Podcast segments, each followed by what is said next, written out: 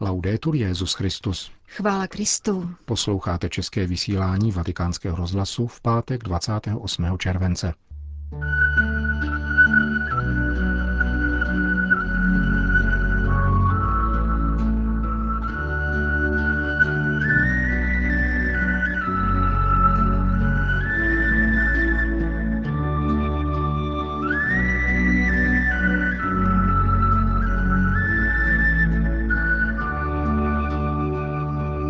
V krátkých zprávách vám přiblížíme osudy několika německých žen, které za druhé světové války nabídly osobní oběť a pokání za odčinění nacistických zločinů.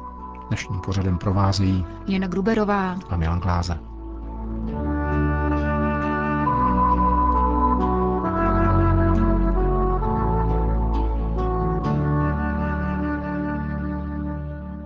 Zprávy Vatikánského rozhlasu.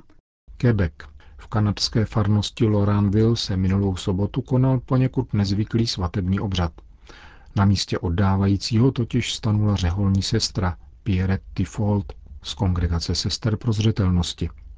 Požádali o to biskup tamní diecéze Ruán Noranda, která se potýká s nedostatkem kněží, ale i stálých jáhnů. Na jednoho kněze tam připadá přibližně osm farností. Sestra Pierrette Thiffaultová působí v sousední obci jako učitelka katechismu a jednoho ze snoubenců znala osobně ještě ze školních škamen. Událost vyvolala rozruch v místních médiích, která by v tom hned chtěla vidět vliv papeže Františka a revoluční změny v církvi. Sestra Thiffaultová ovšem nesloužila mši svatou, nýbrž pouze asistovala u svatebního obřadu, ve kterém svátost manželství neuděluje oddávající, nýbrž sami snoubenci jeden druhému. Oddávající je pouze přítomen, vyžaduje projevení souhlasu těch, kteří uzavírají manželství, a přijímá vyjádřený souhlas jménem církve. Zvídavé žurnalisty proto sestra Pierrette ochotně poučila, že kodex kanonického práva již roku devatenáct osmdesát tři v kánonu tisíc sto dvanáct stanoví: kde chybí kněží a jáhni, může diecézní biskup po předchozím příznivém vyjádření biskupské konference a po dovolení od apoštolského stolce zmocnit laiky, aby oddávali. Kanadské řeholnici dala dovolení Vatikánská kongregace pro bohoslužbu a svátosti, jejímž prefektem je kardinál Robert Sarah, listem z dvacátého třetího května tohoto roku. Načež ji diecézní biskup zmocnil k vykonání zmíněného svatebního obřadu. Nejedná se tedy o žádnou předzvěst převratných změn, nýbrž o běžný život v církvi. Konec zpráv.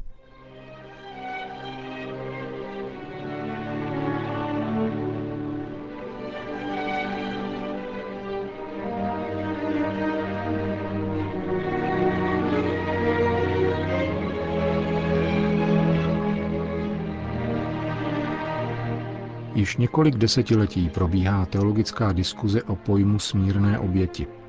Je skutečně účinné brát na sebe viny druhých a snažit se zastavit příval zla, dotazuje se na stránkách vatikánského deníku L'Osservatore Romano německá historička Hanna Barbara Gerl-Falkovicová. Smírná oběť znamená doslova nabídnout své utrpení za druhé. Podle svatého Pavla je právě toto nejhlubším důvodem Kristova vtělení. Zástupná oběť je přinášena nejenom za nás, hříšníky, níbrž také my se jí můžeme účastnit spolu s Kristem a předkládat své utrpení, abychom prosili za odpuštění, provrahy a vysvobození obětí. Z mnoha žen, které si naložily na bedra kříž vykupující neřesti a zločiny nacistického režimu, je nejznámější Edith Steinová. Existovaly však jiné katoličky a protestantky, které jako svíce v temnotě zpřítomňovaly ono pojetí Kristova mystického těla, kterému odedávna náleží. Právě jim věnuje německá historička svou stať, v jejímž úvodu se přinášíme do Berlína, který, jak píše, v posledních letech války v přemíře podléhal ďáblovu vlivu. Satanovo působení tiše, avšak s nesmírnou odvahou, vyprošovanou v neustálé modlitbě, odčiňovala katolická sociální pracovnice Marianne Hapigová, která účinně organizovala hmotnou i duchovní pomoc ve věznicích gestapa. Kromě zpráv, potravin a papíru se jí na povolení berlínského biskupa Preisinga dařilo vězňům předávat již posvěcené hostie, které nejeden z nich uchovával na hrudi při výsleších obávaného lidového soudu. Vězněným kněžím tato žena ve skrytu přinášela chléb a víno k eucharistii. Tajné záznamy Marianne Hapigové, které si vedla až do konce války, byly vydány v roce devatenáct padesát jedna pod titulem Světlo nad propastí. Vysvítá z nich, že nabídla svůj život Bohu, poté co byla konfrontována s hrůzností zločinů konaných lidmi na jiných lidech. Jak píše, zejména za příslušníky es es, vysoké funkcionáře, ale také za mladé muže, kteří znali jen pýchu a nikoli milosrdenství, bylo nezbytné poskytnout smírnou oběť a odčiňující utrpení. V jejím deníku nacházíme pod pseudonymem Antonia také jméno Marie Urbanové. Tato žena se písemně zavázala k oběti za nacisty vězněného jezuitského kněze Alfreda Delpa. Jak uvádí, na základě jasného vnitřního vnuknutí nabízí svůj život pánu, aby chránil otce Delpa a jeho práci pro Boží království. Maria zemřela čtrnáctého června devatenáct set čtyřicet čtyři pod troskami svého mnichovského domu po jednom z amerických bombardování. Zpráva o její smrti, přinesená do věznice Marianou Hapigovou, německého jezuitu dojala a posílila. Otec Alfred Delp byl, jak známo, popraven necelý rok po Mariině oběti druhého února devatenáct set čtyřicet pět a právě jeho duchovní odkaz pomohl Marianě Hapigové v poválečných časech zmaru, když si v červnu čtyřicátého pátého roku poznamenala: často máme pocit, že se nikdy nevzpamatujeme z toho, co jsme prožili, že už nikdy nebudeme šťastní a svobodní. S útěchou ale v zápětí cituje Delpův komentář ke svatodušní sekvenci: nikdo nemůže projít tímto ohněm bez proměny.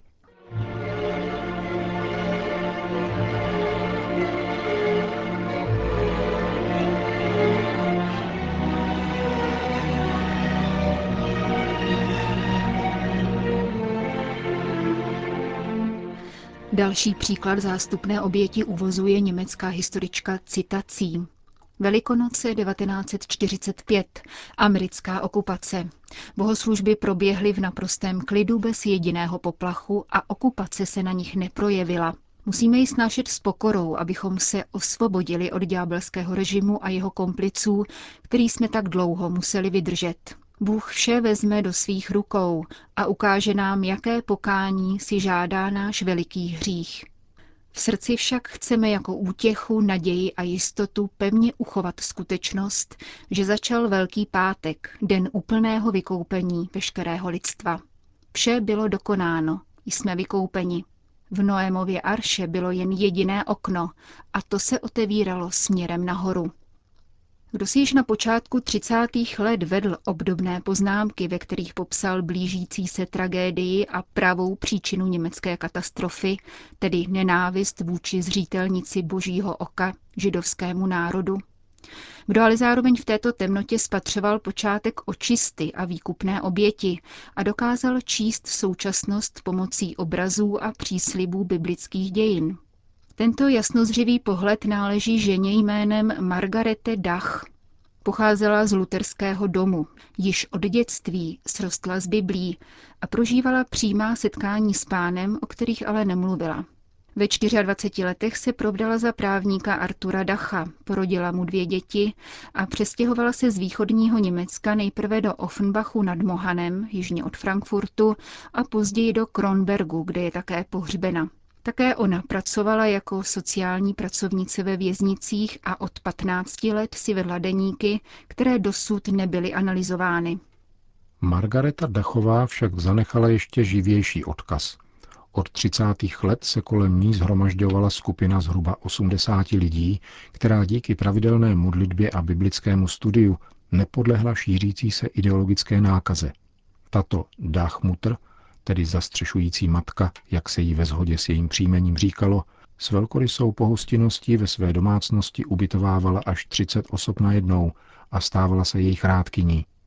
Sama sebe vychovávala jedině k přijetí Boží vůle, což jí umožnilo nepodplatitelnost a upřímnost, když narážela na slabosti druhých, Již před třicátým třetím rokem se začala modlit za nacistické pohlaváry, ale nikoli za Hitlera, jak jí napověděl vnitřní hlas.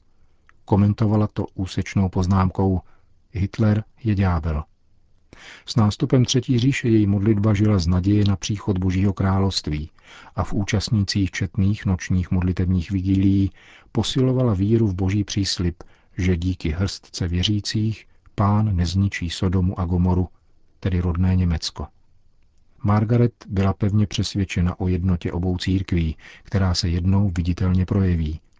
Když členové její modlitevní skupiny začali postupně konvertovat ke katolicismu, nejprve se diskrétně stáhla, aby ji pak v dubnu devatenáct set čtyřicet tři jako jednu z posledních mohučský biskup přijal do katolické církve. Dachmutter k ní měla blízko už jako protestantka, nejen skrze lásku k paně Marii, jejíž přímluvě svěřila svůj dům, níbrž také skrze intenzivní modlitbu za papeže, zejména za Pia jedenáctého v hodině jeho smrti, kterého uznávala za pastýře církve čelícího moci temna.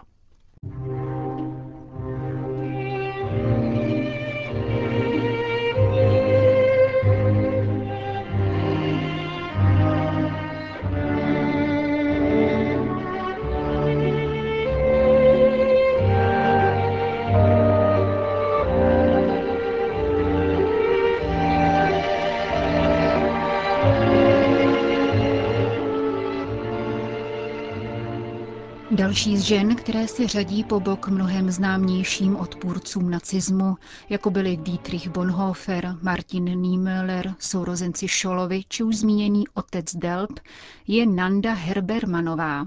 Pracovala jako sekretářka známého protinacistického publicisty jezuity Friedricha Muckermanna v redakci jeho časopisu Der Graal. V roce devatenáct set čtyřicet tři po Muckermannově útěku do Holandska a tamním založení novin Die Deutsche Weg převzala vedení celé redakce v Münsteru, kde také poznala Edith Steinovou. Gestapo pojalo podezření, že Herbermanová funguje jako spojka mezi jezuitou Muckermannem a münsterským biskupem a později blahoslaveným kardinálem Clemensem Augustem von Gallen. Od února do srpna devatenáct set čtyřicet jedna ji proto podrobilo krutým výslechům a drželo v izolaci münsterské věznice. Často jsem v noci vstávala a dlouze se modlila v leže na podlaze. Naplňovala mne myšlenka na odčiňující pokání. Píše ve svých pamětech, které vyšly ihned po válce pod názvem Požehnaná propast.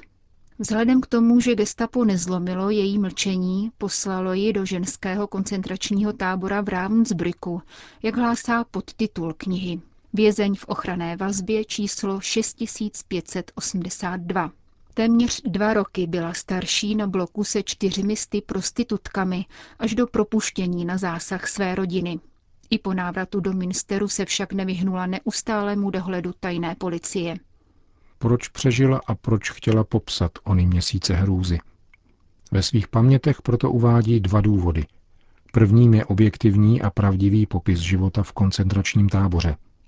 Jak ale dodává, existuje druhá a mnohem důležitější pohnutka ke zmíněné publikaci.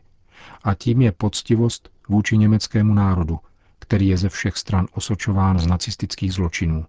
Kdokoliv si nezašpinil ruce krví, měl by spolu s námi nasadit síly, aby se obnovila čest Německa. Chceme napravit to, co v Německu učinili Němci Němcům a také statisícům nevinných cizinců do nebe volajícím vražděním a nespravedlností. My, kteří jsme přežili, máme tuto svatou povinnost, stejně jako jsme povinováni jejich odčiněním před zrakem Božím a tohoto světa. Až po tomto čase pokání svět pochopí, že nemůže a nesmí Němce jako národ jednoduše stotožňovat s nacistickými zločinci, uzavírá Nanda Herbermanová.